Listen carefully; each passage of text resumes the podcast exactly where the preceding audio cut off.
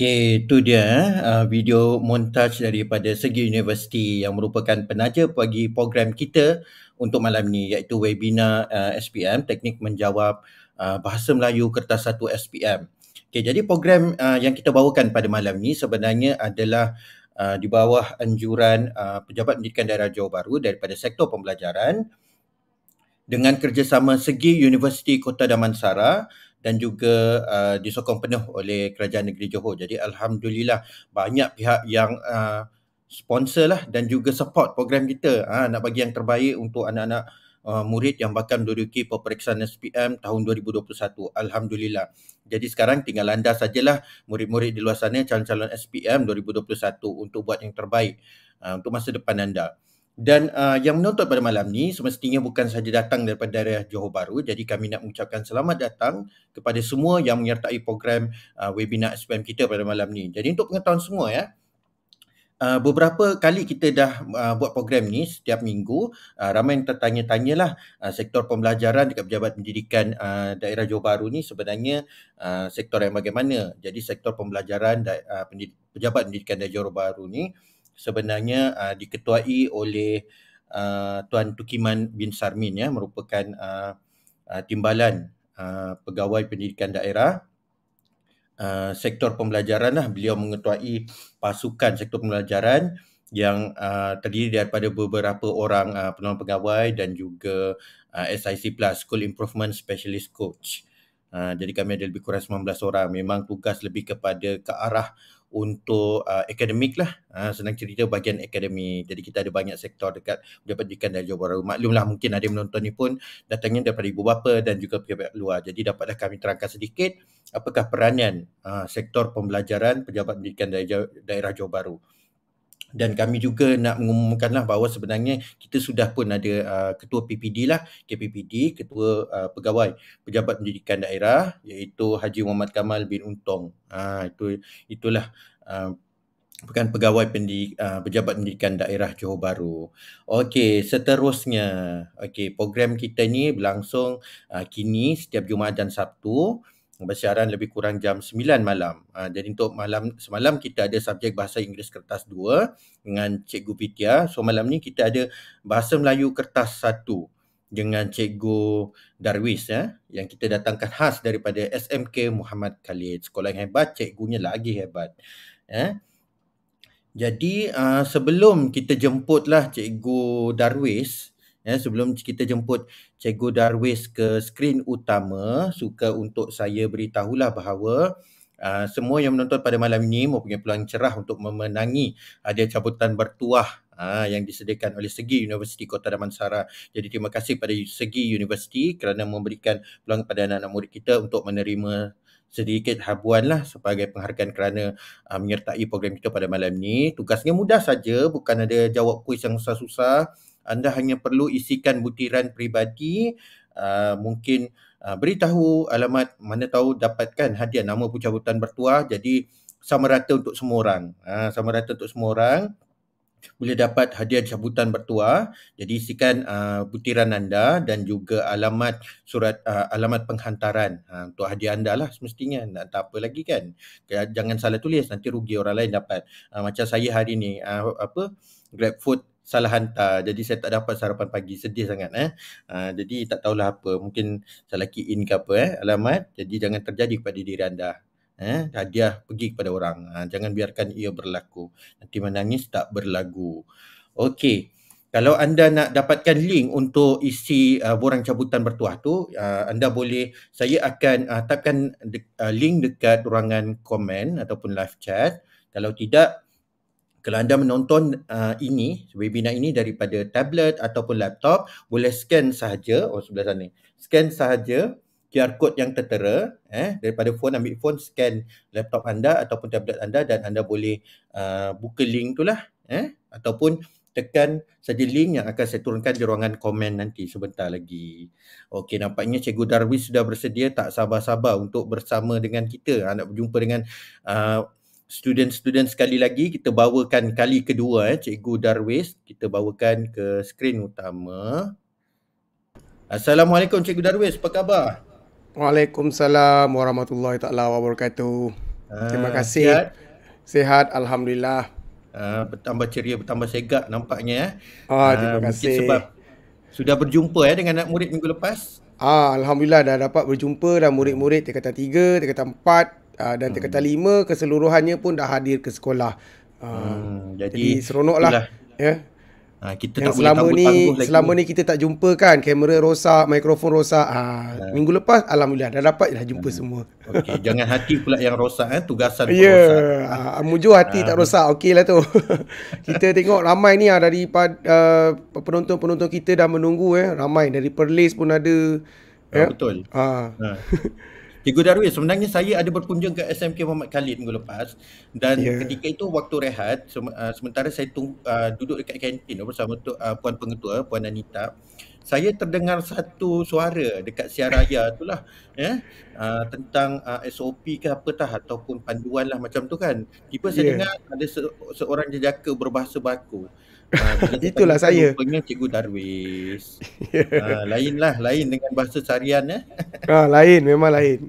okay, so hebat ya Cikgu tanya-tanya. Jadi okay, uh, semua yang menyertai program kita malam ni takkan rugi. So uh, dapatkan ilmu sebanyak mungkin pada Cikgu Darwis. Uh, cukuplah celoteh saya dekat sini. Kita teruskan pada Cikgu Darwis.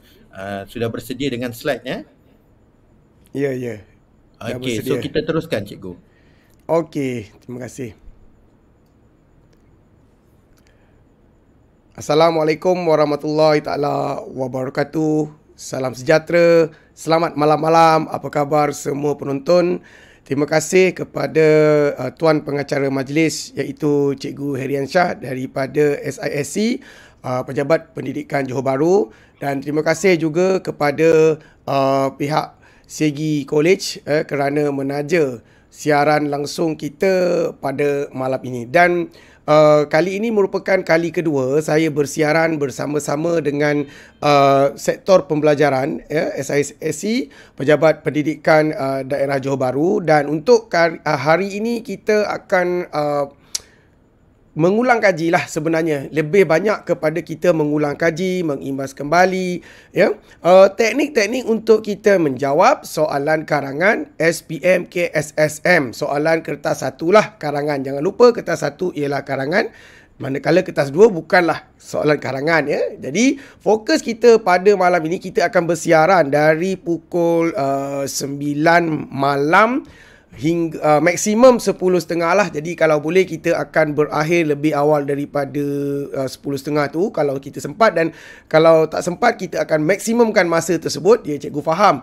Kalau murid-murid uh, negeri kumpulan A ya Johor Kedah Kelantan Terengganu ya mereka akan bersekolah pada hari esok. Jika murid-murid uh, Perlis dan juga murid-murid dari negeri-negeri lain ya kumpulan B mungkin uh, hari ini ialah hari Minggu ataupun malam Minggu, malam masih muda. Jadi uh, dalam talian bersama-sama dengan kita ada ramai penonton yang telah memberikan komen. Salam dari Binjai pun ada. Baik-baik jangan tumbuk pokok pisang orang nanti hancur. Jadi sebelum kita uh, teruskan dengan lebih lanjutnya, mari kita uh, imbas kembali pelajaran kita tentang uh, karangan bahasa Melayu KSSM kita akan mulakan terlebih dahulu dengan karangan bahagian A. Jadi sebagai pengenalan ataupun sebagai ulang kaji untuk karangan bahagian A para pelajar sekalian perkara pertama yang perlu kita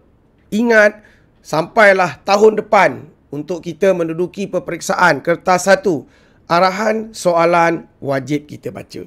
Ya.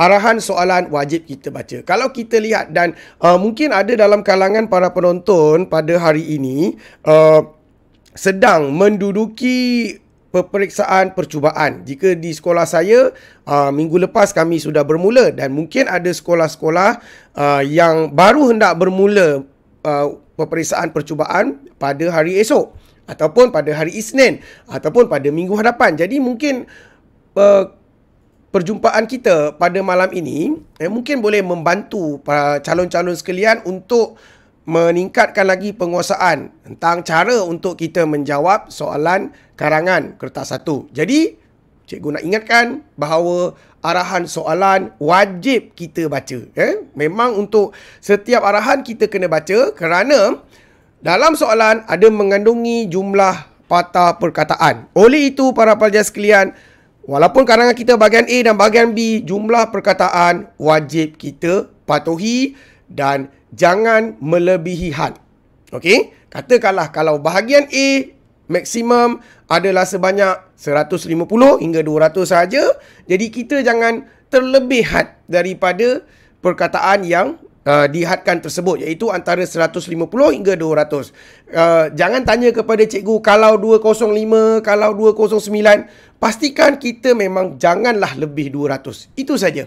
Okey? Tetapi kenapa kita kena baca? Sebab pada awal-awal ini mungkin jumlah perkataan itu dihadkan hanya setakat 200. Akan datang kita tidak tahu. Mungkin ada perubahan yang akan berlaku pada penggubalan soalan. Akan datang mungkin antara 180 hingga 230 patah perkataan. Jadi kalau kita menulis melebihi 200 patah perkataan untuk bahagian A. Eh. Sekarang ni kita fokus pada bahagian A. Jadi kalau kita menulis melebihi 200 patah perkataan, impression kita mungkin akan uh, terjejas. Iaitu impression pemeriksa. Impression itu bermaksud tanggapan, pandangan pemeriksa atau cikgu yang memeriksa karangan calon-calon sekalian. Ya, impression itu sebagai contohnya kalau kita, uh, dia mengira jumlah perkataan-perkataan dan lebih daripada 200, automatik akan penalti. Iaitu mungkin kita tidak boleh dapat markah cemerlang ataupun hanya pada peringkat uh, memuaskan sahaja. Oleh itu, kita kena jaga jumlah patah perkataan. Ini perkara yang asas, perkara yang sangat asas yang perlu kita patuhi. Oleh itu, ya, murid-murid atau calon-calon perlulah mengira jumlah perkataan. Ini benda yang paling mudah, paling asas. Ya, kiralah jumlah perkataan dan disiplinkanlah diri murid-murid sekalian dengan mematuhi jumlah had perkataan. Kalau bahagian A, macam mana kita nak tahu kita dah menulis melebihi 200 patah perkataan? Cikgu bagi tips. Biasanya kalau awak dah menulis lebih daripada satu muka surat. Maksudnya murid-murid dah menulis dua muka surat yang penuh. Cikgu yakin karangan itu mesti sudah melebihi 200 patah perkataan untuk bahagian A. Jadi kita tengok dulu soalan contoh pada hari ini. Ya, ini merupakan Contoh karangan bahagian A. Jadi kita kena baca dulu semua bahan. Jadi kita kena bacalah. Eh, keratan berita dan grafik di bawah berkaitan dengan kebersihan dan kesihatan. Huraikan pendapat anda mengenai keracunan makanan. Panjangnya karangan anda hendaklah antara 150 hingga 200 patah perkataan. Jadi, bahan-bahan ini semuanya tentang keracunan makanan. Ada berapa bahan? Ada bahan satu, bahan dua dan bahan tiga. Baik, jadi untuk bahan satu kita tengok pengendali makanan mesti cuci tangan sebelum dan selepas mengendalikan bahan mentah, sebelum dan selepas masak, selepas buang sampah, selepas ke tandas, selepas menerima duit. Gunakanlah sabun dan air untuk mencegah jangkitan penyakit. Jadi, kita lihat. Dalam bahan satu ini, kita dah baca, kita dah nampak bahawa yang ini uh, menunjukkan peranan yang perlu dilakukan oleh pengendali makanan. Kemudian kita tengok mesti. Jadi, gunakanlah sabun. Jadi, di sini jelas menunjukkan bahawa karangan ini untuk bahan yang pertama menunjukkan usaha mengelakkan keracunan makanan. Nah, ini kita analisis bahan satu. Kita baca, kita tengok apakah fokus yang ada dalam setiap bahan. Kalau bahan satu fokusnya di sini menunjukkan usaha mengelakkan keracunan makanan. Okey, kita tengok pula bahan yang kedua. Ya, kita tengok pula bahan yang kedua. Bahan yang kedua, lihat hidu rasa. Ya, lihat hidu rasa. Elakkan keracunan makanan. Percayakan diri anda penyakit pasti tersisih. Jadi kita lihat di sini fokusnya sudah tentu menunjukkan usaha juga. Usaha untuk mengelakkan keracunan makanan. Usaha siapa? Usaha kita sendiri. Usaha yang perlu dilakukan oleh diri kita sendiri. Okey, jadi dah ada dua bahan yang menunjukkan fokus usaha mengelakkan keracunan makanan. Kita teruskan lagi bahan yang ketiga. Bahan yang ketiga kita dibekalkan dengan uh, keratan. Keratan surat khabar yang diambil daripada laman sawangberitaharian.com.my. Kita kena baca eh. kes keracunan makanan meningkat Dr. Zulkifli oleh Shalika Sazili 13 Julai 2019. Datuk Seri Dr. Zulkifli Ahmad berkata sehingga Mei 2019 sebanyak 213 kejadian keracunan makanan dilaporkan membabitkan 68 kejadian di sekolah bawah seliaan Kementerian Pendidikan. Menyedari hakikat ini beliau menegaskan agar kerajaan bertanggungjawab mengambil langkah bagi mengawal pencemaran makanan ini bermula daripada bahan mentah sehingga ke peringkat hidangan makanan. Mereka perlu memilih premis makanan yang bersih untuk membeli makanan serta mengamalkan konsep lihat hidu dan rasa sebelum makan untuk mengelak makanan yang rosak. Jadi, bahan yang ketiga, kita analisis, kita tengok pada ayat ini. Kita tengok pada ayat ini, kerajaan bertanggungjawab mengambil langkah bagi mengawal pencemaran makanan ini bermula daripada bahan mentah sehingga ke peringkat hidangan makanan. Jadi masih juga menunjukkan usaha mengelakkan keracunan makanan iaitu usaha yang perlu dilakukan oleh pihak kerajaan. Jadi para pelajar sekalian untuk keseluruhan karangan ini temanya tentang keracunan makanan dan untuk karangan bahagian A kita gunakan maklumat pastikan kita menggunakan maklumat yang ada pada setiap bahan. Maklumat bahan satu kena gunakan, maklumat bahan dua kena gunakan, maklumat dalam bahan tiga pun kita kena gunakan. Jangan kita pilih ataupun jangan kita guna bahan satu saja atau bahan satu dan dua saja, bahan tiga kita abaikan. Jadi itu sudah uh, tidak menepati konsep penulisan karangan bahagian A. Untuk karangan bahagian A, gunakan semua maklumat yang ada, maklumat dalam bahan satu, maklumat bahan dua, maklumat bahan tiga, gunakanlah. Gunakanlah dengan maksimum ataupun sekurang-kurangnya satu maklumat daripada setiap bahan. Jadi daripada karangan bahagian A ini kalau kita lihat soalannya, fokusnya tentang usaha-usaha mengelakkan keracunan makanan, fokusnya ada satu saja iaitu uh, usaha yang perlu dilaksanakan oleh pengendali makanan dan bahan kedua usaha diri kita sendiri dan bahan yang ketiga usaha daripada pihak kerajaan. Jadi ini merupakan cara kita menganalisis soalan karangan bahagian A. Baik, jadi sebelum kita teruskan, cikgu nak tengok dulu komen lah apa cerita komen kita pada hari ini. Okey, baik. Jadi, uh, okey. Baik, jadi kita tengok dulu kalau ada apa-apa pertanyaan. Okey, baik. Jadi nampaknya tidak ada. Jadi kita teruskan lagi. Kita teruskan pula dengan uh, karangan contoh bahagian A. Kita tengok dulu karangan contoh bahagian A.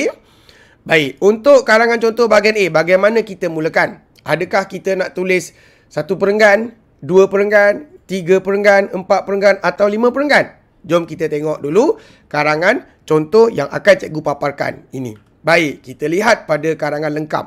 Karangan bahagian A walaupun ringkas, tepat, padat tetapi konsep penulisan karangan mesti ada iaitu kita mesti ada perenggan pendahuluan, mesti ada perenggan isi dan mesti ada perenggan penutup. Barulah karangan kita menjadi karangan yang lengkap. Baik, kita lihat pada perenggan pendahuluan terlebih dahulu. Jadi tema kita pada hari ini adalah tentang keracunan makanan. Jadi keracunan makanan bermaksud pengambilan makanan yang tercemar. Jadi untuk perenggan pendahuluan yang mudah kita boleh memberikan maksud tema pada kali ini. Okey, jadi tema kita pada hari ini untuk karangan bahagian A tentang keracunan makanan. Jadi kita berikan maksud.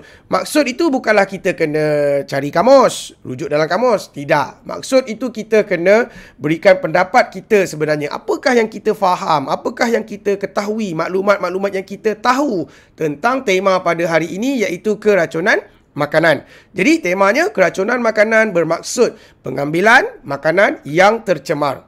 Sehingga bulan Mei tahun 2019, sebanyak 213 kes dilaporkan dan 68 daripadanya berlaku di sekolah. Jadi murid-murid lihat ayat yang cikgu tulis dengan tulisan berwarna kuning ini. Ini merupakan maklumat yang telah cikgu ambil daripada bahan yang ketiga.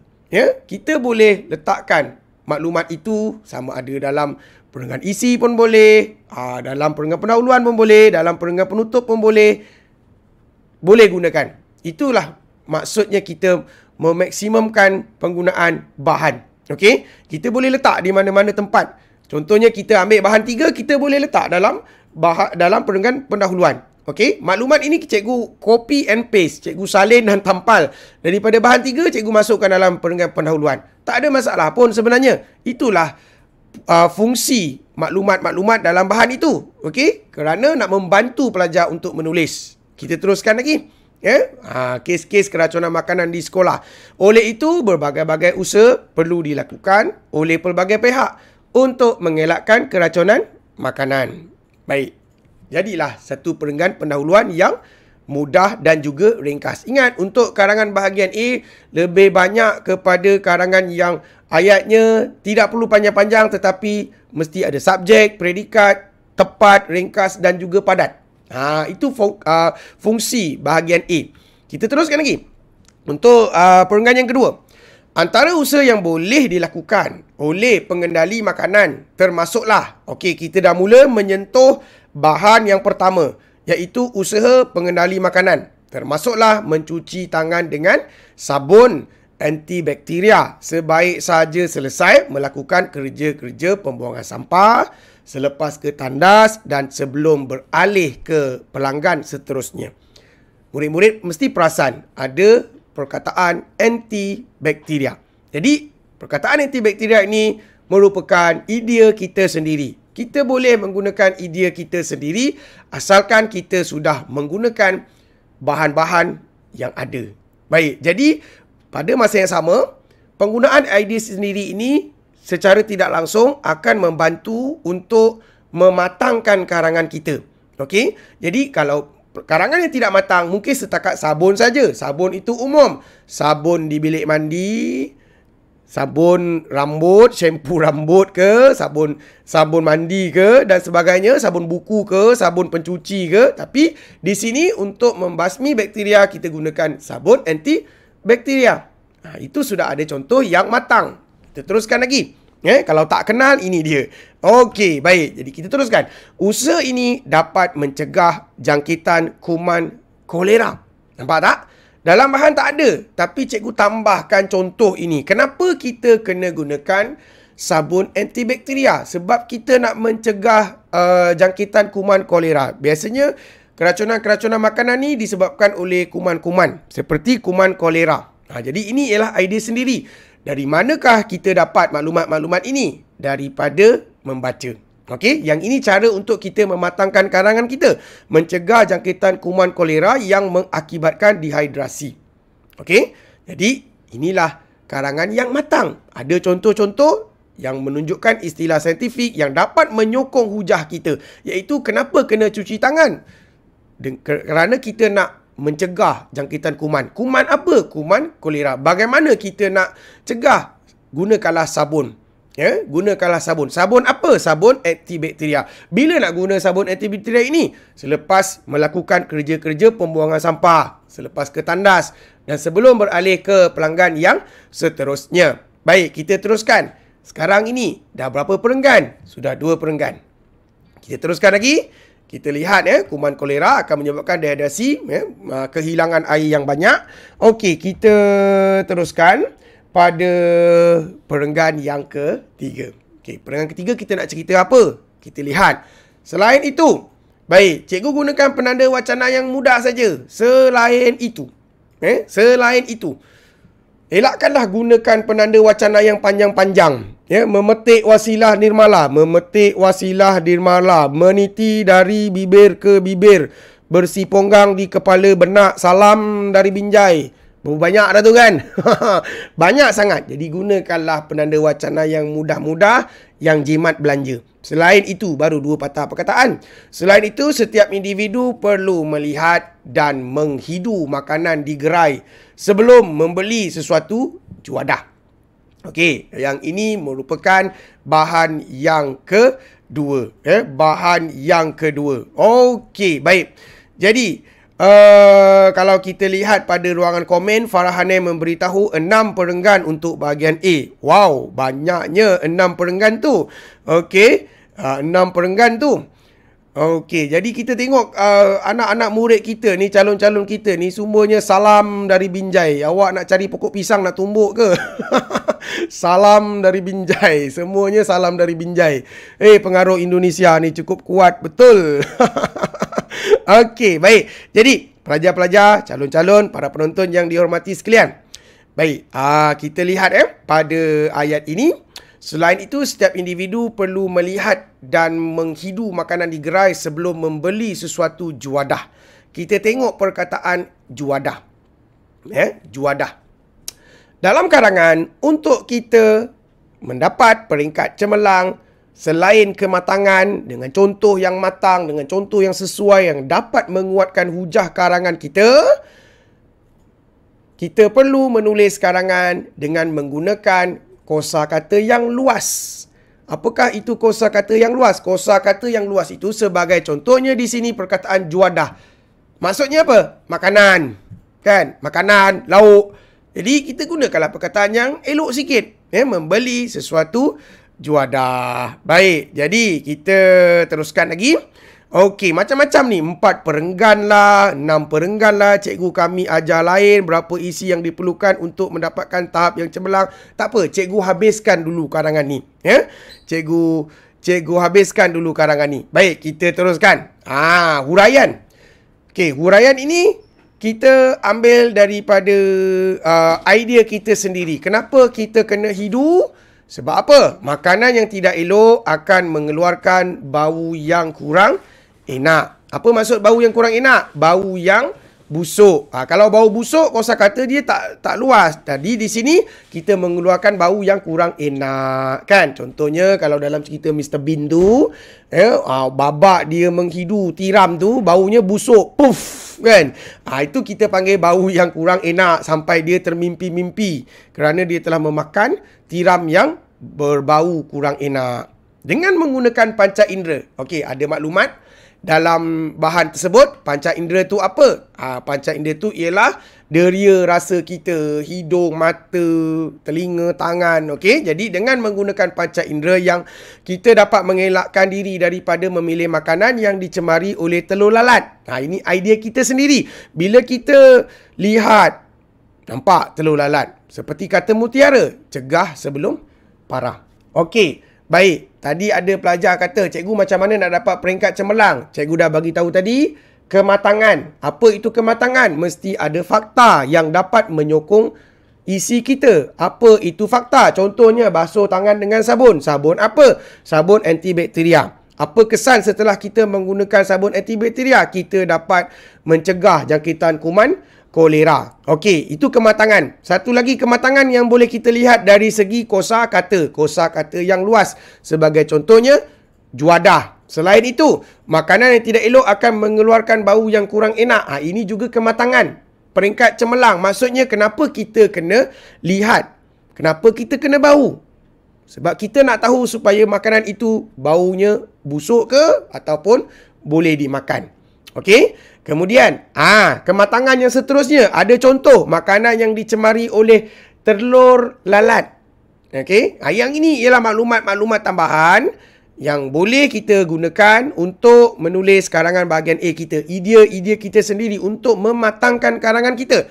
Dan selain itu, karangan yang cemerlang mesti ada ungkapan menarik. Sebagai contohnya, peribahasa ataupun pepatah ataupun kata-kata iman seperti yang cikgu paparkan di sini cegah sebelum parah. Jadi aa, mungkin awak tak kenal telur lalat macam mana.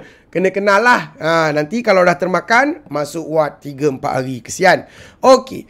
Hal ini dikatakan demikian kerana makanan yang cemar atau basi boleh membawa mudarat.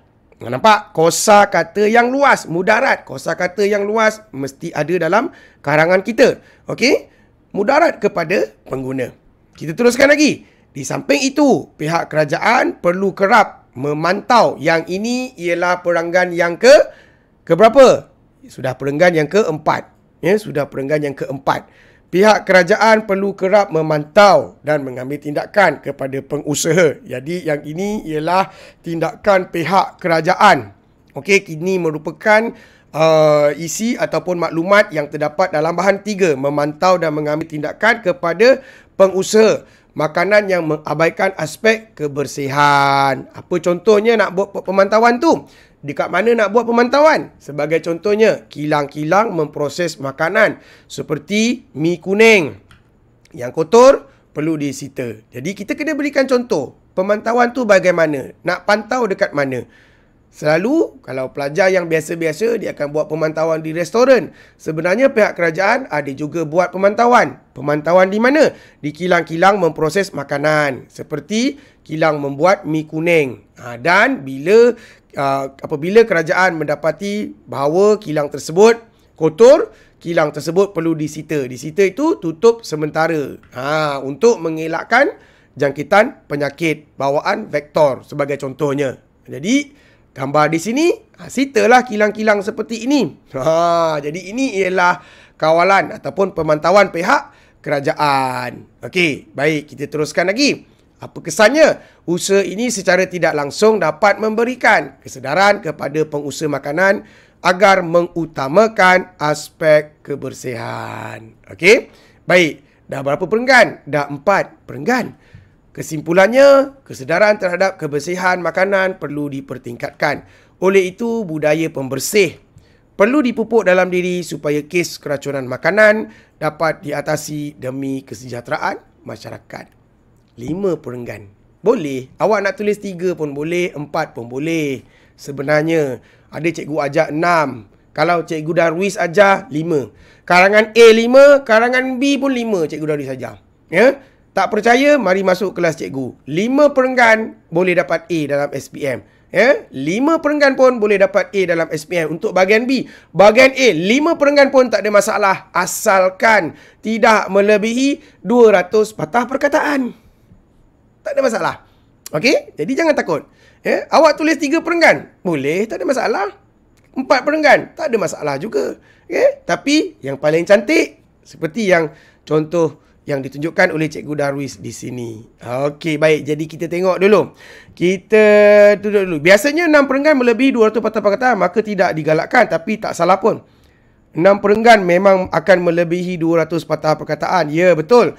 Okey, nak buat lima perenggan uh, lebih selamat. Okey. Ya, betul. Uh, saudari Farhanem. Sebab itulah perkataan wajib dikira. Betul? Kalau kita tak pasti, kita boleh uh, kira jumlah perkataan kita. Dan kalau perkataan itu kita nampak dah terlebih-lebih, kita potong-potong saja mana-mana yang uh, tidak berkaitan. Okey, baik. Jadi asal Mr Bean memang saya suka Mr Bean dari kecil. Okey, baik. Jadi ya betul Ismail memang karangan bahagian A tidak melebihi uh, 200 patah perkataan tapi mesti melebihi 150 patah perkataan. Okey, baik. Jadi uh, kalau lebih kena potong markah ke tidak potong markah lebih 200 itu perkataan tersebut tidak akan dibaca. Okey rumusan itu tidak uh, rumusan pula. Ada orang tanya rumusan pula. Okey. Jadi perkataannya lebih itu tidak akan dibaca oleh cikgu ataupun pemeriksa.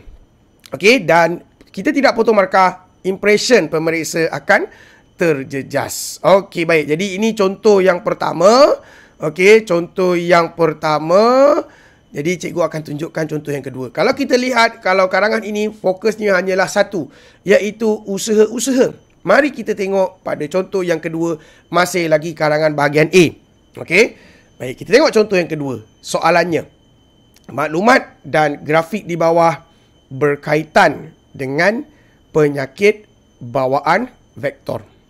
Huraikan pendapat anda tentang penyakit bawaan vektor ada dua bahan yang dibekalkan di sini.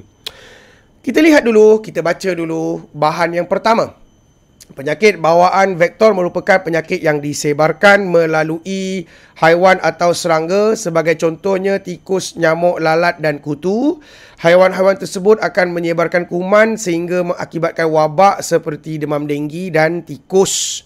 Lazimnya penyakit bawaan vektor merebak disebabkan oleh sikap manusia sendiri yang gagal membudayakan amalan kebersihan dalam kehidupan. Pembuangan sampah merata tempat menyebabkan pembiakan nyamuk melalui tin kosong yang menakung air. Kegagalan mengurus sisa domestik juga mengakibatkan penyakit bawaan vektor merebak. Jadi, uh, sumbernya internet. Okey, ada kesilapan di situ seperti demam denggi dan kencing tikus. Eh, ada kencing tikus. Okey, jadi kalau kita lihat bahan satu tu dia cerita tentang uh, maksud penyakit bawaan vektor. Okey, kemudian kita tengok pada bahan yang kedua.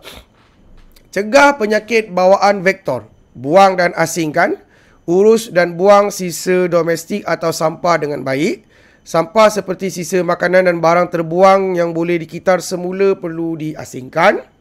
Kemas dan susun. Sentiasa menjaga kebersihan kawasan rumah dengan menyapu dan menyusun barang di rumah. Rumah yang tidak dikemas akan menjadi sarang makhluk perosak. Jadi ada dua bahan saja di sini. Kalau kita dapat dua bahan, okey, kita kena tengok bahan yang pertama ini dulu.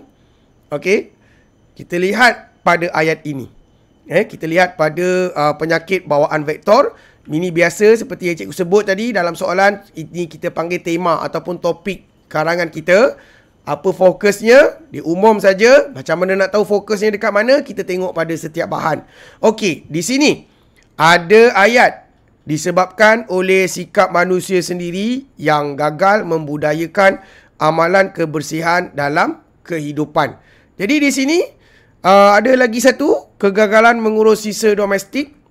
Okey, di sini menunjukkan eh kita tarik keluar dulu gagal membudayakan amalan kebersihan, kegagalan mengurus sisa domestik. Jadi di sini menunjukkan apa dia? Fokusnya. Ya, punca-punca penularan penyakit bawaan vektor. Eh, jadi di sini menunjukkan punca-punca penularan penyakit bawaan vektor. Dia ada dua, dua uh, isi dekat sini. Gagal membudayakan amalan kebersihan, kegagalan mengurus sisa domestik. Okey, ah, banyak ni maklumat ni. Okey, jadi kita tarik keluar dua ni. Gagal membudayakan amalan kebersihan, kegagalan mengurus sisa domestik. Okey, kita tengok pada bahan yang kedua. Bahan yang kedua, urus dan buang sisa domestik atau sampah dengan baik.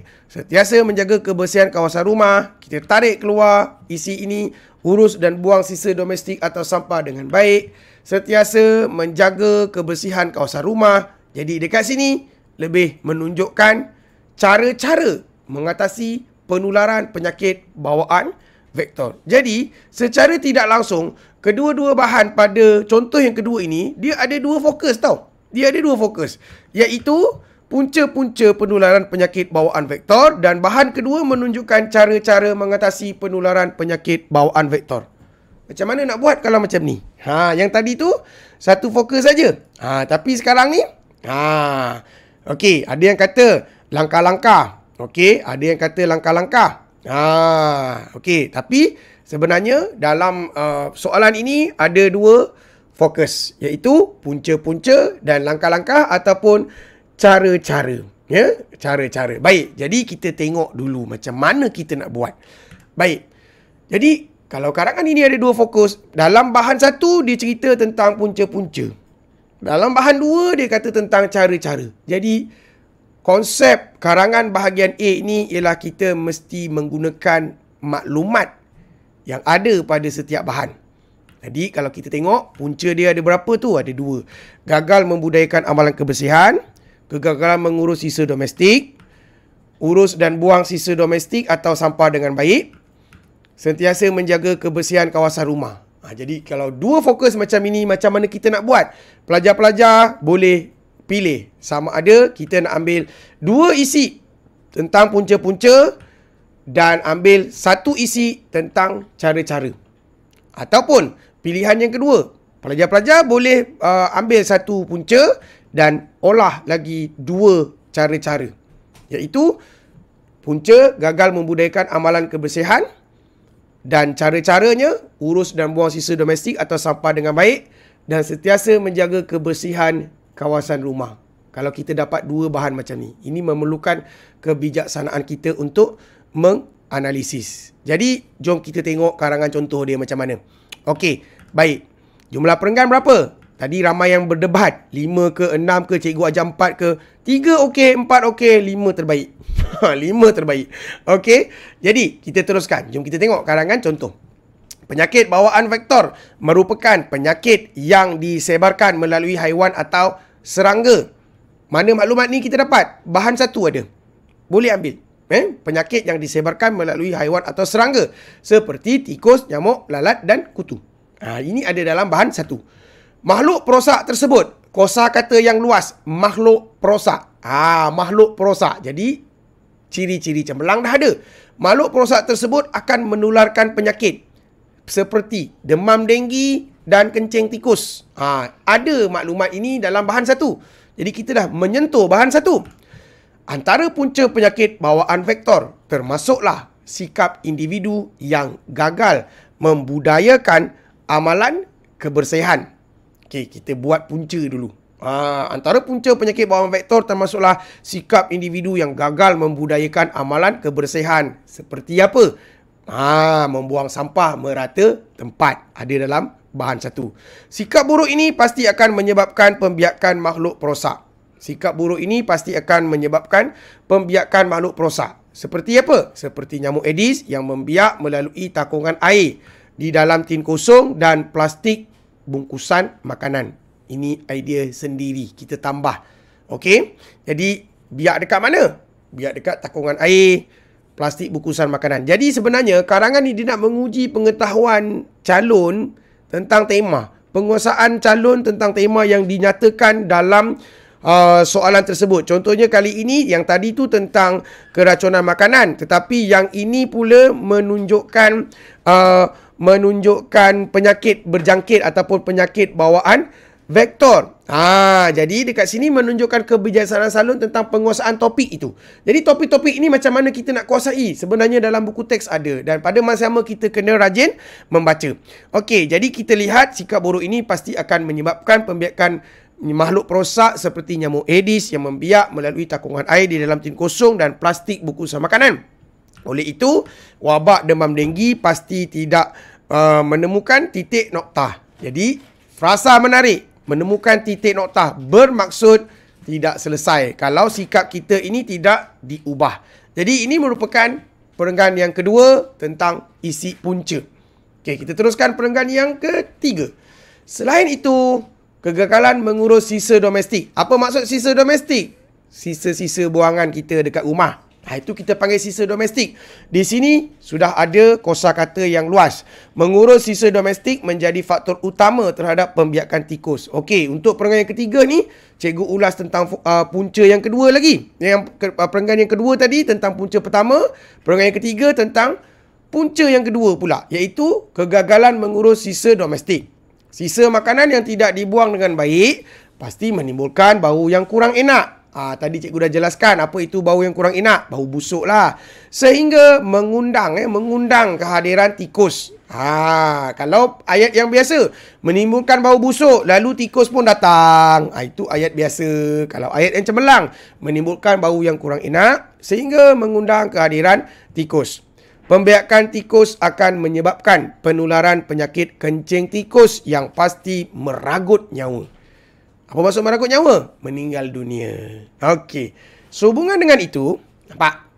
Sekarang, cikgu dah masuk perenggan yang keberapa? Perenggan yang keempat. Sehubungan dengan itu, penyakit bawah vektor dapat, ada dua dapat tu. Kita potong satulah. Ya? Dapat dicegah sekiranya budaya pembersih menjadi amalan pada setiap masa. Nampak tak?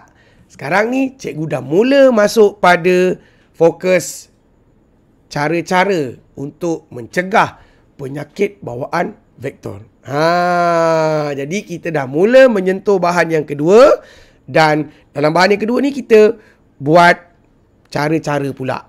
Ha, jadi yang ini kita kena faham, yang ini kita kena tahu, yang ini kita kena analisis. Dia fokus dia ada macam-macam sebenarnya. Okey, jadi di sini memerlukan kebijaksanaan kita untuk menganalisis. Baca bahan itu betul-betul. Okey, memang agak uh, memang agak teknikal sedikit untuk bahagian A ini. Jadi sehubungan dengan itu, penyakit bawaan vektor dapat dicegah sekiranya budaya pembersih menjadi amalan pada setiap masa. Seperti kata mutiara. Ha, ciri karangan cemerlang. Alah bisa, tegal, biasa. Mesti ada ungkapan menarik. Usaha yang paling mudah termasuklah mengurus sisa buangan domestik dengan baik. Macam mana nak urus sisa buangan dengan baik? Ikat sampah dengan kemas. Pembiakan makhluk perosak pasti dapat dibendung jika rumah sentiasa bersih seperti kata hikmah kebersihan separuh daripada iman. Ha, dah ada dua ungkapan menarik itu iaitu kebersihan separuh daripada iman. Kalau tak bersih separuh daripada iman kita itu hilang. Ha, ini ialah ungkapan ataupun kata-kata hikmah yang boleh kita jadikan pegangan. Kita teruskan lagi. Perenggan akhir. Perenggan yang kelima. Kesimpulannya, penyakit bawaan vektor perlu dicegah. Oleh itu, anjakan paradigma. Apa benda tu anjakan paradigma? Perubahan. Perubahan yang drastik perlu bermula dalam diri dengan mengutamakan kebersihan pada setiap detik. Apa benda tu detik? Setiap masa. Ha, nampak? Ungkapan yang menarik, kosa kata yang luas. Inilah ciri-ciri karangan yang cemerlang. Okey, baik. Jadi, kita teruskan lagi. Uh, dengan sekarang ni, kalau kita lihat karangan bahagian A, sebenarnya karangan bahagian ini dia dah mula banyak karangan yang berformat. Ya, sudah banyak karangan yang berformat. Jadi, pelajar-pelajar sekalian, okey. Jadi pelajar-pelajar sekalian, uh, kita ada masa lagi panjang. Masa kita panjang lagi. Okey, mari kita teruskan dengan masih lagi karangan bahagian A, mari kita teruskan lagi dengan uh, dengan karangan berformat. Okey, jadi kalau kita lihat karangan yang tadi ni jumlah perkataannya tak banyak pun 195 patah perkataan saja. Okey, kita teruskan dengan karangan yang berformat. Okey, kita tengok dekat sini. Ha, tidak hadir ke sekolah, tukar aliran, gugur subjek, permohonan pertukaran kelas, permohonan peruntukan untuk aktiviti, kelulusan program, aduan kebersihan, masalah disiplin. Nak mengadu, orang zaman sekarang ni suka buat aduan. Kan? Aduan dia dekat mana? Dekat Instagram, dekat Facebook, dekat TikTok. Sebenarnya aduan-aduan itu boleh kita salurkan melalui surat kiriman rasmi. Okey, jadi kita ada masa lagi. Dan untuk uh, segmen yang seterusnya ni, cikgu nak teruskan kepada karangan berformat sedikit. Cikgu akan sentuh uh, karangan surat kiriman rasmi dan juga karangan email. Macam mana kita nak tulis. Okey, baik. Jadi kita teruskan soalan untuk karangan email. Okey, kena bacalah. Bahagian A.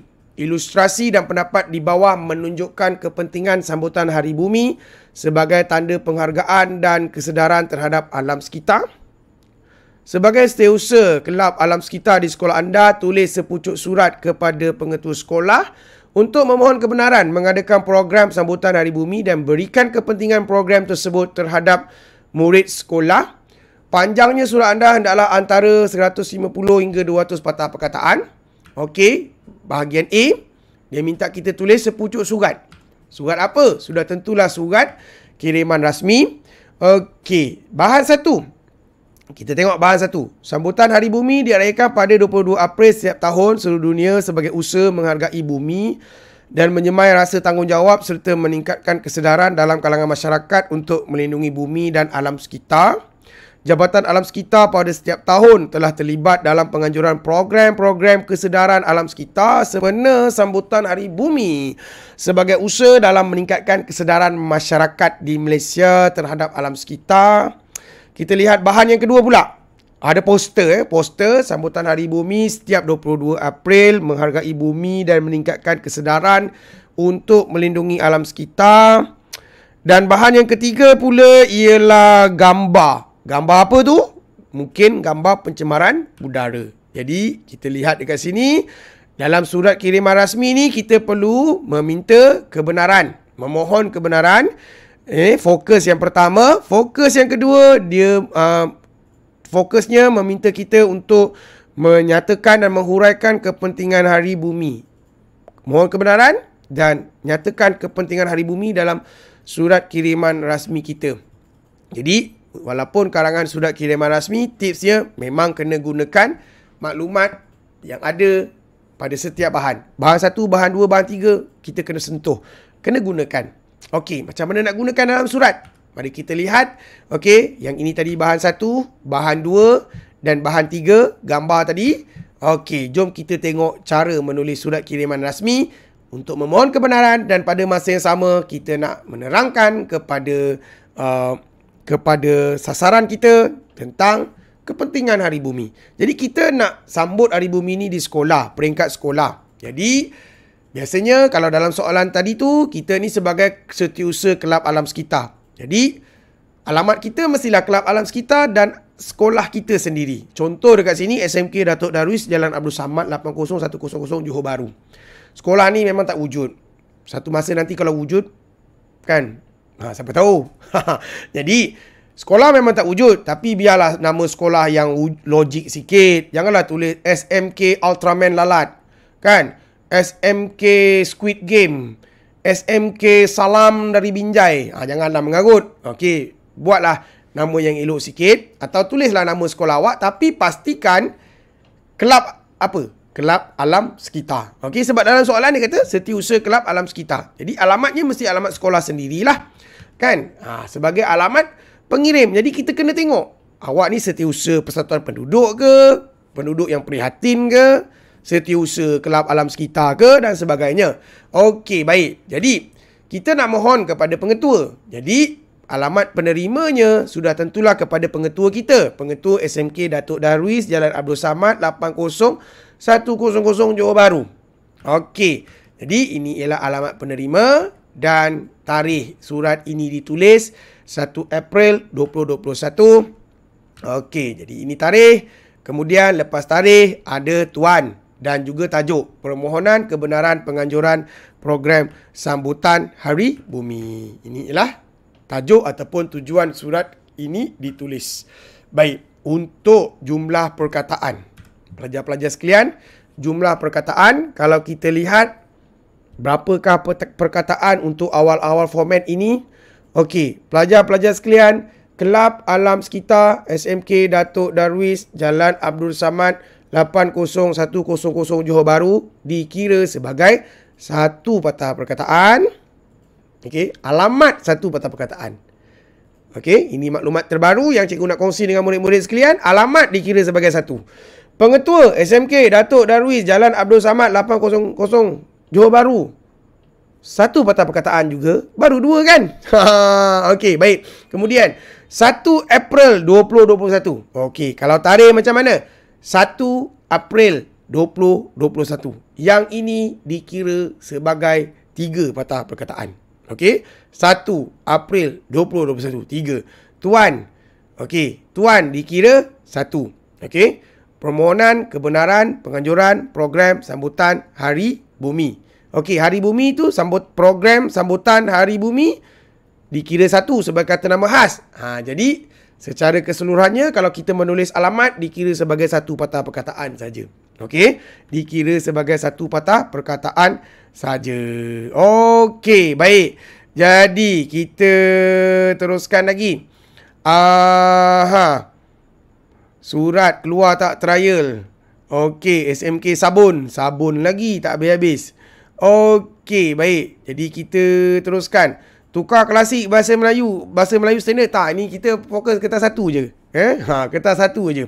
Okey, baik. Kita teruskan ha, pada karangan ini. Okey, sekejap lagi kita masuk email.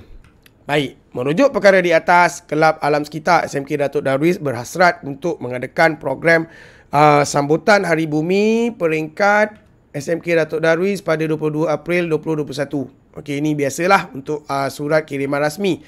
Program ini telah disokong sebulat suara dalam mesyuarat ahli jawatankuasa Kelab Alam Sekitar. Okey, yang ini kematangan kita nampak. Ya, uh, kenapa nak buat? Sebab ada sokongan sebulat suara dalam AJK Kelab Alam Sekitar. Untuk makluman pihak tuan, program ini dilaksanakan untuk meningkatkan kesedaran dalam kalangan warga sekolah untuk menghargai bumi. Okey, kita dah sentuh uh, bahan yang kedua Eh, uh, bahan yang pertama, okay, maklumat dalam bahan pertama, kita dah sentuh menghargai bumi. Hal ini dikatakan demikian kerana masalah pencemaran seperti pencemaran udara tidak menemukan titik noktah. Jadi kita dah sentuh bahan ataupun gambar yang ketiga tu iaitu pencemaran udara. Hal ini dikatakan demikian kerana masalah pencemaran seperti pencemaran udara tidak menemukan titik noktah. Oleh itu, Kelab Alam Sekitar berharap agar usaha kecil ini mampu menyemai semangat cinta akan alam sekitar dalam kalangan warga SMK Datuk Darwis pada peringkat awal. Jadi kita lihat kita dah menyentuh dah bahan satu, bahan dua dan juga bahan tiga dan pada masa yang sama ada kepentingan sambutan alam sekitar ini. Sambutan hari alam sekitar ataupun sambutan hari bumi. Ha, sambutan hari bumi ini. Apakah uh, kepentingannya? Menyemai semangat cinta akan alam sekitar dalam kalangan warga SMK Datuk Darwis. Okey, kemudian berdasarkan keputusan mesyuarat, kami telah sebulat suara untuk melaksanakan program 10 minit tanpa elektrik serentak di 193 buah negara tepat jam 10 pagi. Jadi ini kita dah gunakan maklumat dalam bahan satu. Dia kata 193 buah negara tu memang akan menyambut hari bumi ini serentak. Aktiviti ini sebagai tanda sokongan kepada penggunaan teknologi hijau. Yang ini maklumat maklumat sendiri, maklumat tambahan, idea tambahan.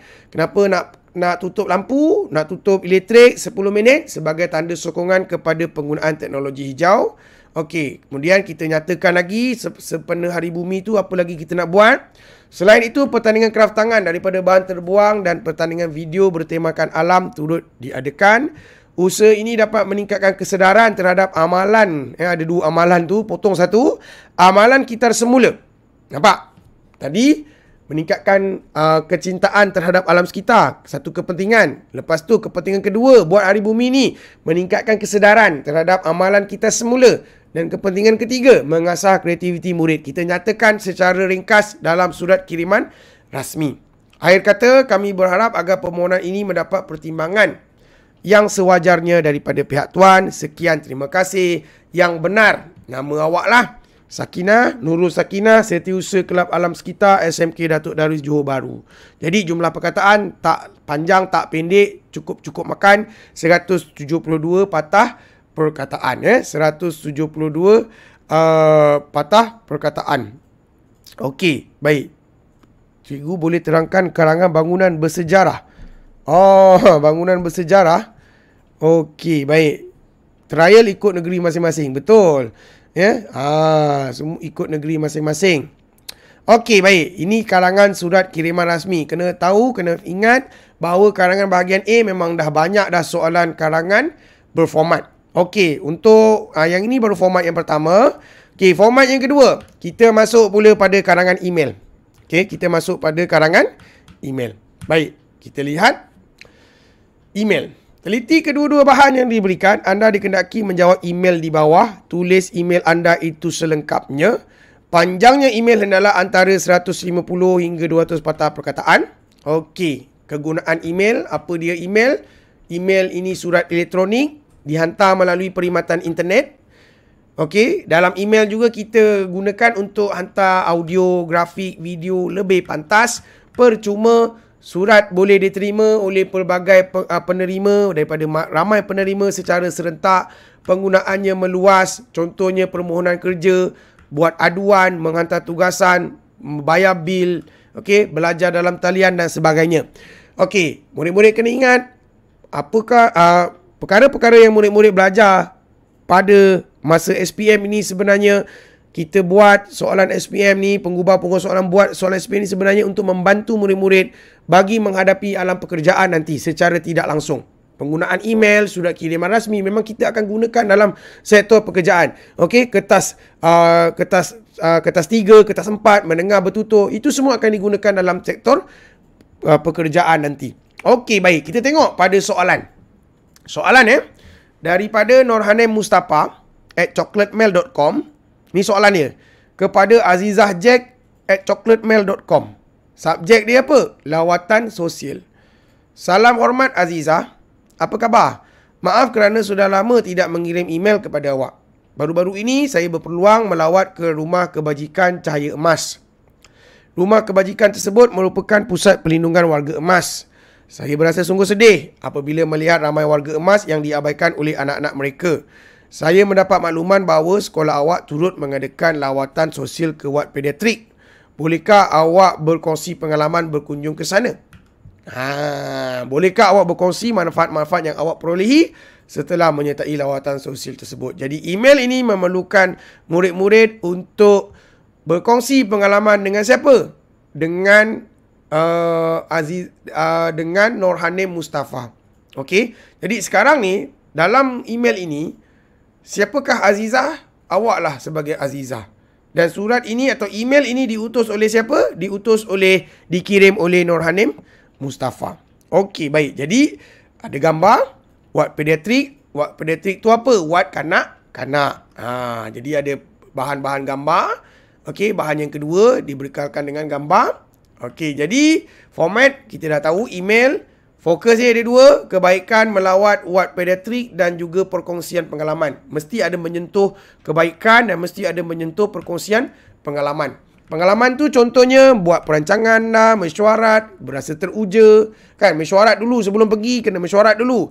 Okey, lepas tu pengalaman ah, terlibat dalam kerja sosial, pengalaman kita berpeluang untuk memberikan semangat kepada pesakit, sampaikan kat ucapan berpeluang memberikan semangat kepada pesakit dan apakah manfaat-manfaatnya?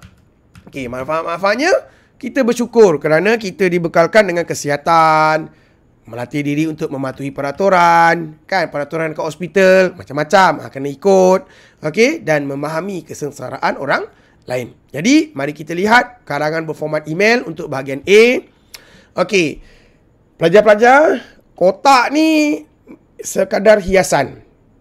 Tetapi formatnya yang paling penting dia mesti ada daripada mesti ikut soalan. Okey? Sekarang ni awak sebagai uh, Azizah. Jadi daripada siapa? Azizah Jack lah email awak tu. Azizah Jack. Awak hantar kepada siapa? Nurhani Mustafa at chocolatemail.com. Subjek dia apa? Lawatan sosial. Okey, jom kita teruskan. Soalan ataupun karangan contoh email ni dia macam karangan uh, surat kiriman uh, tidak rasmi secara tidak langsung lah kalau kita tengok ayatnya lebih mudah, lebih santai tapi ada formatnya mestilah ada salam sejahtera. Ha, ucapkanlah salam sejahtera Nur Hanim. Terima kasih kerana sudi mengirimkan email kepada saya. Saya sekeluarga berada dalam keadaan sihat sejahtera. Ha, ini format dia lah. Kan? Ha, salam sejahtera, terima kasih. Terus kepada cerita. Seperti yang awak sedia maklum, maksudnya dia dah tahulah kan, tengok kita punya update story IG ke story Facebook kan. Seperti awak sedia maklum, saya telah menyertai lawatan sosial ke ward pediatrik di Hospital Tengku Darwis baru-baru ini. Semuanya nama Darwis, suka hatilah karangan aku kan. di Hospital Tengku Darwis baru-baru ini. Peluang ini tidak saya sia-siakan kerana memberikan seribu satu manfaat kepada diri saya kosa kata menarik, frasa menarik, walaupun karangan email perlu kita terapkan, perlu kita tulis ya kerana kita perlu mematuhi ciri-ciri atau kriteria-kriteria karangan yang cemerlang. Baik, setelah permohonan diluluskan oleh pihak hospital, kami telah melawat wad Kemboja iaitu wad pediatrik Hospital Tengku Darwis. Ha, wad kanak-kanak lah. Apabila berada di dalam wad, kami perlu mematuhi etika melawat pesakit seperti tidak merakam gambar, ya tidak merakam gambar tanpa kebenaran doktor bertugas. Okey yang ini pengalaman lah perlu patuhi etika. Etika tu ialah peraturan. Kemudian tidak berbual panjang dengan pesakit malah tidak mengganggu prosedur rawatan doktor. Prosedur tu ialah cara-cara doktor merawat lah nampak tak? Kosa kata yang mahal-mahal macam ni etika prosedur sudah tentulah ada ciri-ciri karangan yang cemerlang. Okey Pengalaman menyampaikan kad ucapan kepada pesakit. Okey, dah masuk pada pengalaman pula tadi. Uh, kita lihat pada perenggan yang awal tu mematuhi etika. Jadi dekat sini mungkin boleh dijadikan sebagai satu pengalaman juga. Ha, sekarang kita masuk pula kepada pengalaman yang kedua. Pengalaman menyampaikan kad ucapan kepada pesakit merupakan kenangan manis yang tidak dapat saya lupakan. Senyuman manis yang terukir di bibir. Nampak tak? Ayat indah. Ha, senyuman manis yang terukir di bibir pesakit menunjukkan bahawa mereka berasa gembira. Secara tidak langsung, penderitaan yang dihadapi oleh mereka turut dirasai oleh orang lain. Nampak tak? Ini dia punya dah masuk pada faedah. Iaitu kita dapat uh, berkongsi penderitaan dengan mereka. Tapi tetapi, okey, masuk pada ungkapan menarik. Ciri-ciri karangan cemerlang walaupun bahagian A. Berat mata yang memandang, berat lagi bahu yang memikul. Pengalaman berkunjung ke wad pediatrik ini telah melahirkan kesyukuran. Okey, manfaat yang seterusnya. Melahirkan kesyukuran atas nikmat. Kita bersyukurlah. Yang pertama tadi kita memahami penderitaan. Lepas tu yang kedua ni, melahirkan kesyukuran. Atas nikmat kesihatan yang dianugerahkan oleh Tuhan. Saya juga berasa terharu apabila dapat menyampaikan amanah warga sekolah iaitu hamper. Okey. Terharu. Kepentingannya seterusnya menyampaikan amanah.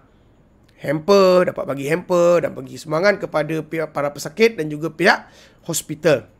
Sahabatku Nur Hanim, sekian saja perkongsian saya dalam email kali ini. Semoga warkah email ini mengeratkan, nampak bukan mengertakan ejaan di situ, mengeratkan eh typo, mengeratkan ukhuwah. Ukhuwah ni samalah maksudnya dengan uh, ikatan persaudaraan antara kita.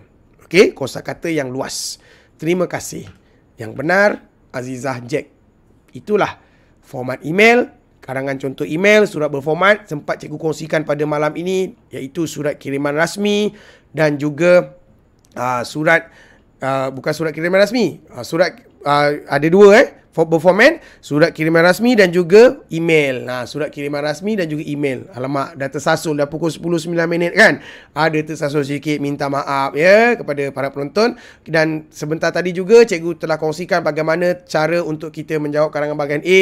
Eh, ada beberapa fokus macam mana kita nak buat, 5 perenggan ke, 4 perenggan ke.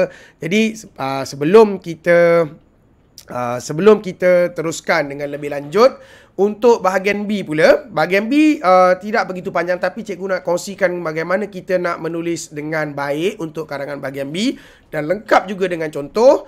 Jadi sebelum kita teruskan dengan karangan bahagian B uh, kita berehat sebentar dengan pesanan penaja iaitu Segi College. Dipersilakan. Okey, jadi terima kasih kepada Cikgu Darwis ya, atas perkongsian untuk sesi satu tadi.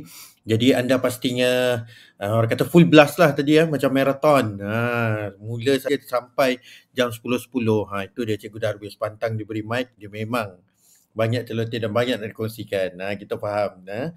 Okey Cikgu Darwis, uh, sementara kita nak bagi Cikgu Darwis nak minum air sebentar, kita pun nak ambil nafas, hembus.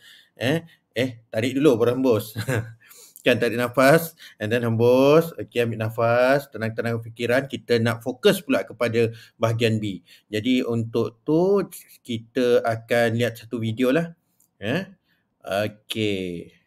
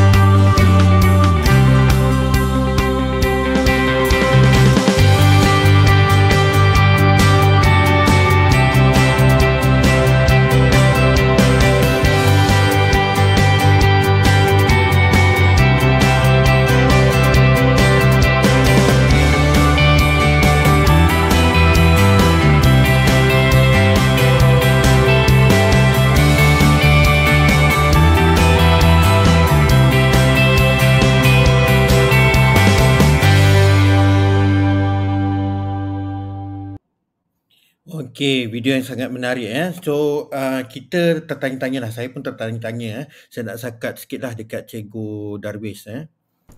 Okey, Cikgu Darwis. Kita ya, tanya-tanya. Anda kata Cikgu Darwis tak jadi seorang guru bahasa Melayu. Agak-agaknya bidang apa yang akan dipilih menjadi kerjaya? kalau saya tidak jadi cikgu bahasa Melayu, hmm, hmm. mungkin saya akan jadi seorang uh, mekanik kereta agaknya sebab saya meminati otomotif. Ah. Ataupun mungkin juga saya akan jadi um, apa tu uh, uh, juru, apa juru teknik komputer. Uh, saya juga uh. meminati komputer. Okey. Uh. Uh, dan mungkin juga saya yang ketiga mungkin saya, saya akan menjadi uh, streamer game. game streamer. Okey. Uh, sebab Betul saya lah sendiri minat kan, main game. Presentation tadi pun sangat menarik eh orang kata dengan OBS Studio. Jadi Cikgu Darwis, yeah. uh, mungkin kita boleh tengok lah ada tak bidang-bidang tu dah, uh, ditawarkan oleh Segi Universiti. Uh, jadi pada anda kalau nak tahu banyak bidang-bidang yang ditawarkan oleh Segi Universiti Kota Damansara, bolehlah pergi ke laman web Segi Universiti, Google saja. InsyaAllah anda boleh tengok pelbagai bidang yang ditawarkan. Tadi pun daripada video tu pun ada banyak bidang yang ditawarkan. Mungkin Betul. ada bidang yang anda minati ditawarkan oleh Segi Universiti. So ambil peluang ni eh. Okey, yeah. Cikgu Darwis, kita teruskan dengan uh, bahagian seterusnya eh, untuk pembentangan. Okey, kita okay. teruskan dengan bahagian B. Ya. Yeah. Uh, sementara menunggu tu yang di luar sana yang tengah menonton jangan lupa eh, isi uh, borang Google Form uh, butiran anda untuk uh, cabutan bertuah. Uh, jangan lupa. Rugi nanti tengok lama-lama satu jam setengah sampai dalam malam ni nanti uh, tak dapat hadiah pula. Bukan kalau sebab kita lihat tadi Segi Universiti dia menawarkan uh, ruang peluang-peluang uh, pelajaran untuk menyediakan kita ke arah alam kerjaya untuk menyahut cabaran hmm. IR Industrial Revolution yang keempat ni memang mencabar. Tapi saya tadi hmm. tertarik ada bidang teknikal juga seperti uh, kimpalan kan? Ah uh, itu kejuruteraan hmm, kejuruteraan besi. Ya sangat hmm. menarik tu. Okey. Bidang perubatan Jadi, pun ada ya saya baru perasan. Ya betul. Bidang perubatan pun ada semua. Yeah. orang boleh. Uh, Betul. Cubalah untuk ke segi universiti. Kalau saya baru pulang pun saya nak belajar sana. Okey, yeah. tapi dah tua kan. Okey. Cikgu Darwis boleh? Boleh. Teruskan. Kita teruskan sekejap uh, untuk bahagian B. Ada kita ada hmm. masa lagi 15 minit kita padatkan sedikit. Okey? Okey. Okey. Jom kita teruskan untuk bahagian yang uh, seterusnya bahagian B. Jadi uh, terima kasih kerana masih lagi bersama-sama dengan cikgu Syabas dan Tania walaupun sudah larut malam. Ya, salam dari Binjai banyak betul ya. Berapa batang pokok pisang kau dah sebat ni? Dah tumbuk ni. Memang tular lah ni. Salam dari Binjai tak habis-habis. Jangan rosakkan kebun orang sudahlah. Okey, tadi saya tertarik dengan satu soalan. Uh, untuk surat kiriman rasmi macam mana kita nak kira patah perkataan alamat tu dikira sebagai satu Tarikh itu dikira sebagai uh, ikutlah nombor uh, 12 April 2021 iaitu sebagai tiga patah perkataan. Okey, cikgu, SPM sebenar masuk ke karangan formal, tidak formal email? Ya, mungkin akan masuk sebab itu karangan berformat. Okey, baik. Untuk bahagian A lah biasanya untuk bahagian A. Okey, kita tengok lagi beberapa soalan yang mungkin saya boleh bantu. Okey. Baik, jadi ah peribahasa satu soalan yang menarik. Apa akan jadi kalau masuk peribahasa yang salah? Adakah markah ditolak? Tidak ditolak markah, cuma impression terjejas dan akan digarislah uh, peribahasa yang tidak tepat itu. Okey, jadi itu antara soalan-soalan yang menarik yang dapat kita kongsikan di sini. Jadi kita teruskan dengan karangan bahagian B secara ringkas, tepat, cepat dan juga padat. Okey, bahagian B. Untuk karangan bahagian B, cikgu akan ambil satu domain iaitu uh, domain awam dekat sini. Okey, dia ada empat domain. Tapi uh, kita kena pilih satu. Okey, ada empat soalan dah senang cerita. Kan? Pilih satu. Jadi cikgu telah pilih soalan ni. Dan untuk pengetahuan semua, karangan bahagian B ini, bahagian B ini jumlah perkataannya 350 hingga 500. Macam mana nak tahu kita dah tulis sampai 500? Dua muka surat. Kalau dah dua muka surat setengah tu, dia dah lebih dah 500. Ha, baik. Jadi kita tengok.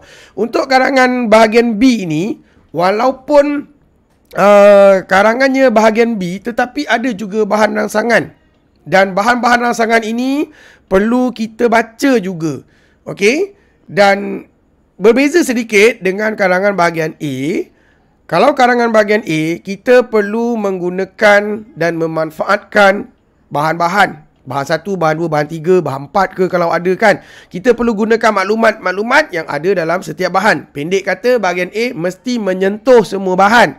Tetapi untuk bahagian B, awak nak gunakan pun boleh, awak tak nak gunakan pun tak ada masalah sebenarnya. Ha, bahagian B ni bahan yang diberikan hanyalah sebagai bahan rangsangan. Okey, kita baca. Pelancongan telah dikenal pasti sebagai antara pemacu utama industri perkhidmatan RMK 11 ini akan memberi tumpuan kepada segmen pelancong yang memberi pendapatan tinggi bagi meningkatkan sumbangan industri pelancongan kepada ekonomi. Pelancongan domestik akan dimanfaatkan untuk merancangkan lagi industri pelancongan. Tumpuan akan diberi untuk menjadikan Malaysia sebagai destinasi pelancongan utama dengan menunjukkan keunikan dan kekuatan Malaysia melalui aktiviti promosi yang bersasar, sumber portal rasmi Jabatan Perdana Menteri Malaysia, Berdasarkan pernyataan berikut, uraikan usaha-usaha yang boleh dilaksanakan untuk meningkatkan industri pelancongan di Malaysia. Dah nampak dah fokus dia apa? Usaha-usaha meningkatkan industri pelancongan. Berapa usaha nak bagi? Tiga usaha cukup. Ha, usaha siapa? Pihak kerajaan dan swasta mempromosikan Malaysia di seluruh dunia. Usaha kedua, ibu bapa memilih Malaysia sebagai destinasi pelancongan semasa cuti sekolah. Dan usaha yang ketiga, pihak kerajaan mewartakan kawasan bebas cukai. Tiga isi selesai. Okey, tiga isi. Kan? Okey, nanti mungkin akan kata, cikgu saya kata empat isi, lima isi. Cikgu ambil yang paling mudah, paling cepat, paling tepat, paling padat, paling ringkas, tiga isi. Minimum tiga isi, kita berikanlah tiga isi. Okey, jadi sekarang ni kalau kadang bahagian B, kita lebih banyak kepada cara nak menghurai. Bagaimana kita nak menghurai? Kita mesti ada unsur-unsur huraian mengapa. Mengapakah pihak kerajaan dan swasta mempromosikan keunikan Malaysia?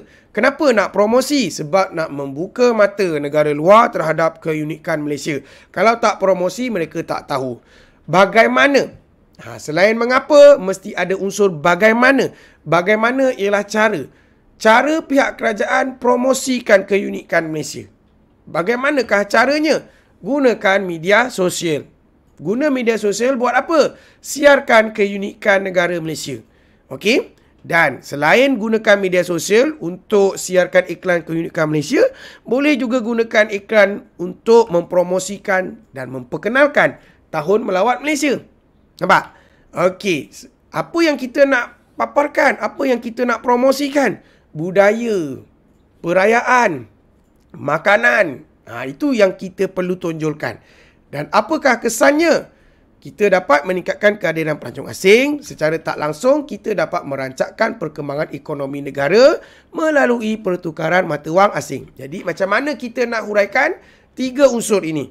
Ya, mengapa, bagaimana kesan? Tiga ni memang boleh berkembang karangan kita. Kita teruskan isi kedua pihak kerajaan memperbanyak kawasan bebas cukai. Apa itu kawasan bebas cukai? Kawasan di mana tidak dikenakan cukai barangan di sesuatu tempat. Okey, kenapa nak memperbanyak kawasan bebas cukai? Mengapa? Sebab apa? Sebab kita nak turunkan harga barang. Bila harga barang turun, pelancong akan datang. Buat apa mereka datang? Untuk shopping lah, kan? Untuk membeli belah. Bagaimana pihak kerajaan ini uh, memperbanyak kawasan bebas cukai. Yang ini kita boleh bagi contoh. Eh, selain cara, kita juga boleh bagi contoh. Pulau Langkawi, Labuan, kan? Ha, di sini. Apa yang dijual di sini? Tengoklah kawan-kawan kita. Balik dari Langkawi, mesti payung kita, mesti belanja kita coklat. Kan? Dia borong habis coklat dekat Langkawi. Sebab coklat di sana, tak ada cukai. Eh, tak ada cukai. Kemudian, mak-mak kita pergi Langkawi, sibuk beli pinggan mangkuk, kain batik sebab tak ada cukai dan murah. Apakah kesannya? Dapat menjadikan Malaysia sebagai syurga beli belah dan menjadi tarikan pelancong dari seluruh dunia. Okey, jadi itu dia. Usaha-usaha meningkatkan industri pelancongan antaranya memperbanyak kawasan bebas cukai. Mengapa? Bagaimana kesan dah ada? Ha, ini cara untuk kita menghurai. Okey, isi yang ketiga. Isi yang ketiga, peranan ibu bapa pula. Apa yang ibu bapa boleh buat untuk membantu menyahut seruan kerajaan bagi memajukan industri pelancongan di Malaysia? Jadikan Malaysia ini sebagai tempat pelancongan. Kenapa nak jadikan Malaysia ini sebagai tempat pelancongan? Sebab kita sendiri, ibu bapa sendiri menarik minat anak-anak untuk mengetahui keunikan Malaysia. Pada masa yang sama, kenapa nak melancong di Malaysia? Kosnya lebih murah. Bagaimana nak melancong dekat Malaysia? Cara nak melancong dekat Malaysia tu bagaimana? Berkelah, Okay, bawa anak-anak melancong, kan? Ha, kemudian berkelah dekat mana? Batu Feringgi, Penang ke, Desaru ke, Teluk Sengat ke? Okay, apa kesannya? Boleh menjana ekonomi masyarakat tempatan melalui industri inap desa dan juga rumah tumpangan. Okay, jadi ini ialah rangka huraian mengapa, bagaimana dan juga kesan. Okay. Sekarang kita dah habis rangka, mari kita lihat pada karangan contoh sebelum kita berakhir pada malam ini. Baik. Jadi ayat pertama dalam perenggan pendahuluan kita ambil tema industri pelancongan. Industri pelancongan semakin berkembang dari semasa ke semasa di Malaysia dan telah menjadi salah satu sumber pendapatan negara.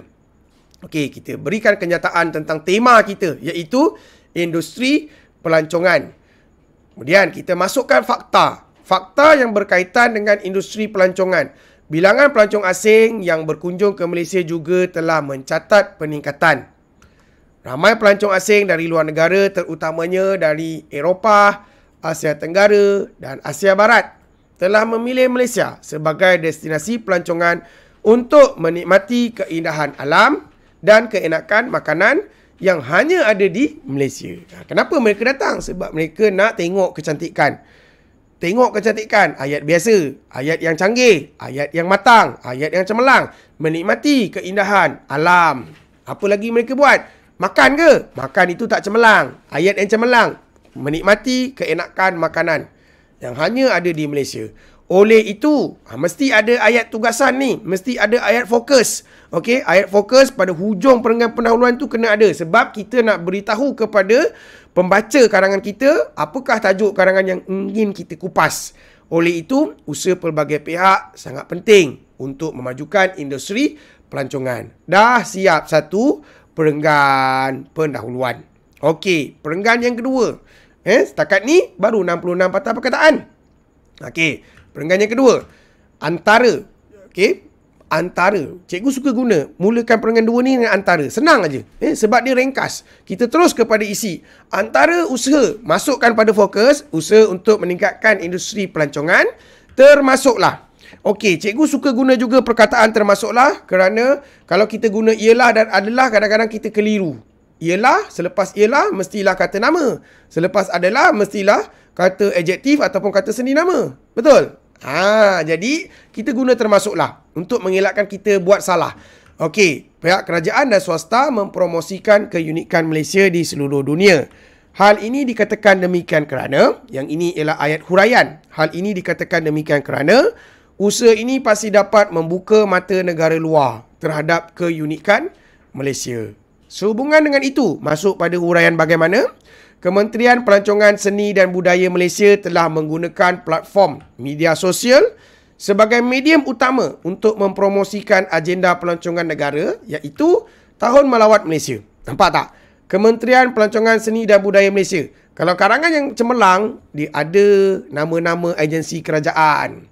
Kemudian, dari segi kata yang luas, platform media sosial. Itu platform? Tempat. Kemudian medium. Medium ni dalam bahasa Inggeris ada dua maksud. Yang pertama size medium. Yang kedua maksudnya tempat. Okey, tempat untuk mempromosikan. Okey, maksud fakta tadi mempromosikan apa? Tahun melawat Malaysia. Okey, huraian bagaimana yang kedua? Bukan itu saja. Usaha pencipta kandungan video melalui laman sosial YouTube yang sering memaparkan keunikan budaya, perayaan dan kelazatan makanan tradisional Malaysia wajar dipuji. Okey, kalau kita lihat di sini, content creator. Dalam bahasa Melayu kita panggil pencipta kandungan video. Mereka buat apa? Paparkan keunikan budaya perayaan. Apakah contoh budaya dan perayaan tersebut? Ha, ini yang kadang-kadang kita terlepas pandang. Bagi contoh keunikan budaya. Sebagai contohnya, keenakan juadah rendang dan ketupat semasa Aidilfitri. Bagi contoh keunikan tersebut baru karangan kita bertambah matang. Kelembutan kuih bulan sempena semasa pesta Tanglong dan kerangupan muruku semasa di Pawali. Contoh dia simple-simple je, mudah-mudah je. Pasti dapat menarik kehadiran pelancong untuk berkunjung ke Malaysia. Dekat negara Wakanda tak ada benda-benda macam ni. Okey, situasi ini sudah pasti dapat merancakkan perkembangan ekonomi negara melalui pertukaran mata wang asing. Ayat kesan dan juga penegaslah merancakkan perkembangan ekonomi negara melalui pertukaran mata wang asing. Dah 188 patah perkataan yang ini perenggan yang kedua isi pertama. Kita terus pada perenggan yang ketiga isi kedua. Selain itu, penanda wacana yang mudah saja. Apa lagi? Usaha pihak kerajaan wajar memperbanyak kawasan bebas cukai di dalam negara. Kenapa nak mewujudkan kawasan bebas cukai? Usaha ini sangat penting kerana harga barang pasti dapat diturunkan dan hal ini pasti dapat menarik minat pelancong untuk membeli belah di Malaysia. Sebagai contohnya, Ha, apa dia? Pihak kerajaan telah mewartakan Pulau Langkawi dan wilayah Persekutuan Labuan. Ha, ini contoh pulau bebas cukai. Okey, sebagai kawasan bebas cukai.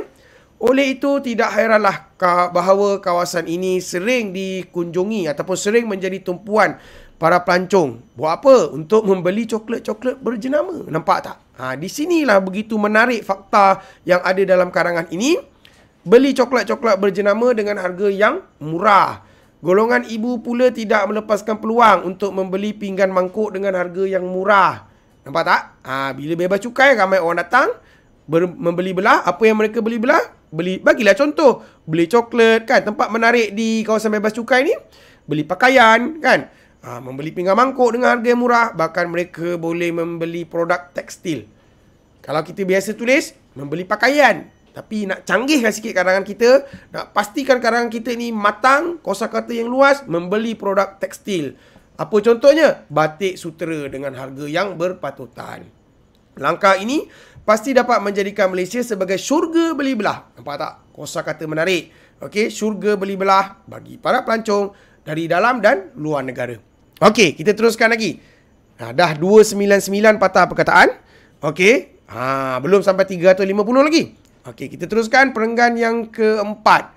Di samping itu, ibu bapa turut memainkan peranan dengan memilih Malaysia sebagai destinasi pelancongan semasa cuti sekolah. Kenapa? Usaha yang kecil ini pasti memberikan impak yang besar kerana generasi muda akan didedahkan dengan keunikan tanah air sendiri. Belum masuk lagi kan peribahasa ataupun ungkapan menarik. Kita masukkan satu. Seperti kata mutiara, hujan emas di negeri orang, hujan batu di negeri sendiri lebih baik di negeri sendiri. Okey, dah ada ciri-ciri karangan cemerlang iaitu ungkapan menarik. Bukan itu saja, kos melancong di dalam negara adalah murah berbanding melancong ke luar negara. Oleh itu, ibu bapa boleh membawa anak-anak pergi mana?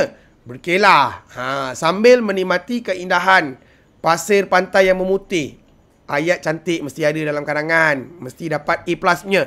Okey. Menikmati keindahan pasir pantai yang memutih dan air laut yang jernih. Bagilah contoh dekat mana? Pantai Desaru. Atau berkunjung ke Teluk Sengat, Kota Tinggi Johor. Untuk menikmati makanan laut. Kita bagilah contoh-contoh tempat pelancongan. Kita buat karangan tentang tempat pelancongan. Tapi kita tak nyatakan contoh-contoh tempat tu. Buat apa dekat situ kan? Ha, jadi macam mana kita nak dapat fakta ini? Kena rajin membaca.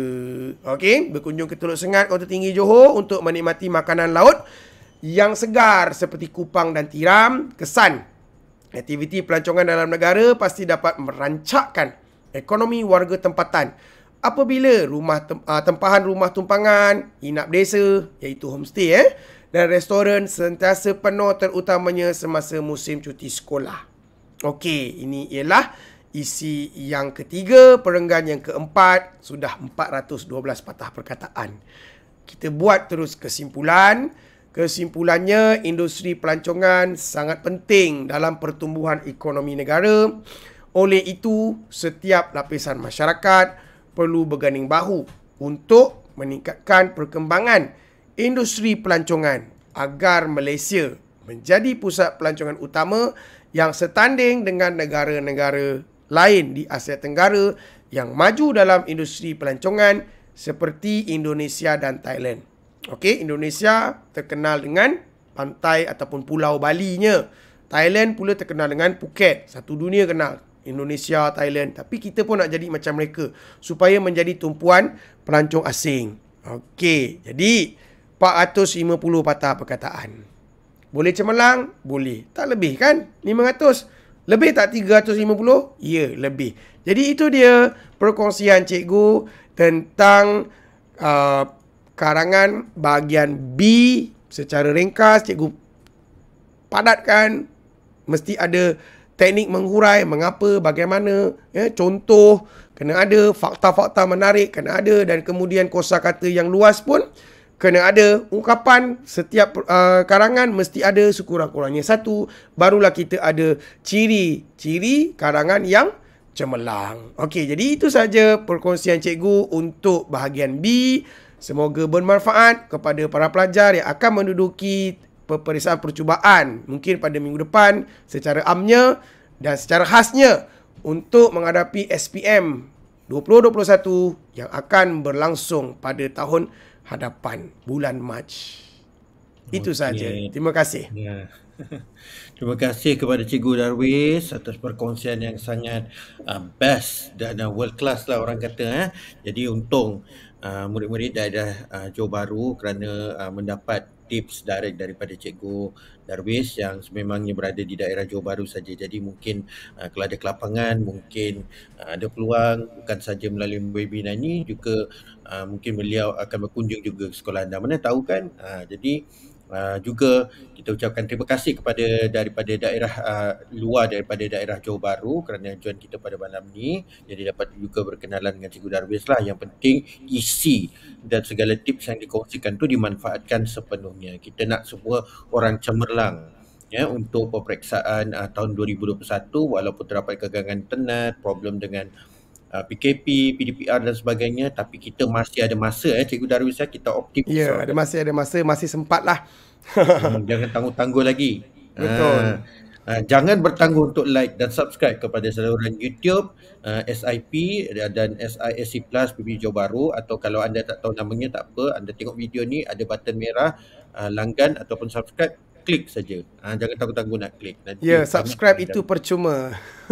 ha, tak kena bayar pun ya. Tak perlu bayar Betul. dengan credit Twitch ke Discord ke. Ha? Okay, ataupun apa uh, coins dalam TikTok.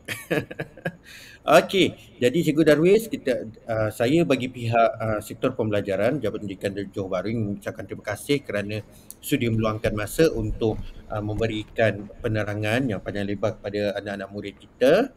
Uh, Terima kasih atas kerjasama ini. Kami sangat hargai dan juga... Uh, terima kasih juga kepada uh, ah, PPD Johor Bahru, Satu Pembelajaran dan juga Segi Universiti. Terima kasih banyak-banyak hmm. kerana menjemput saya untuk memeriahkan malam budak-budak ni malam ni.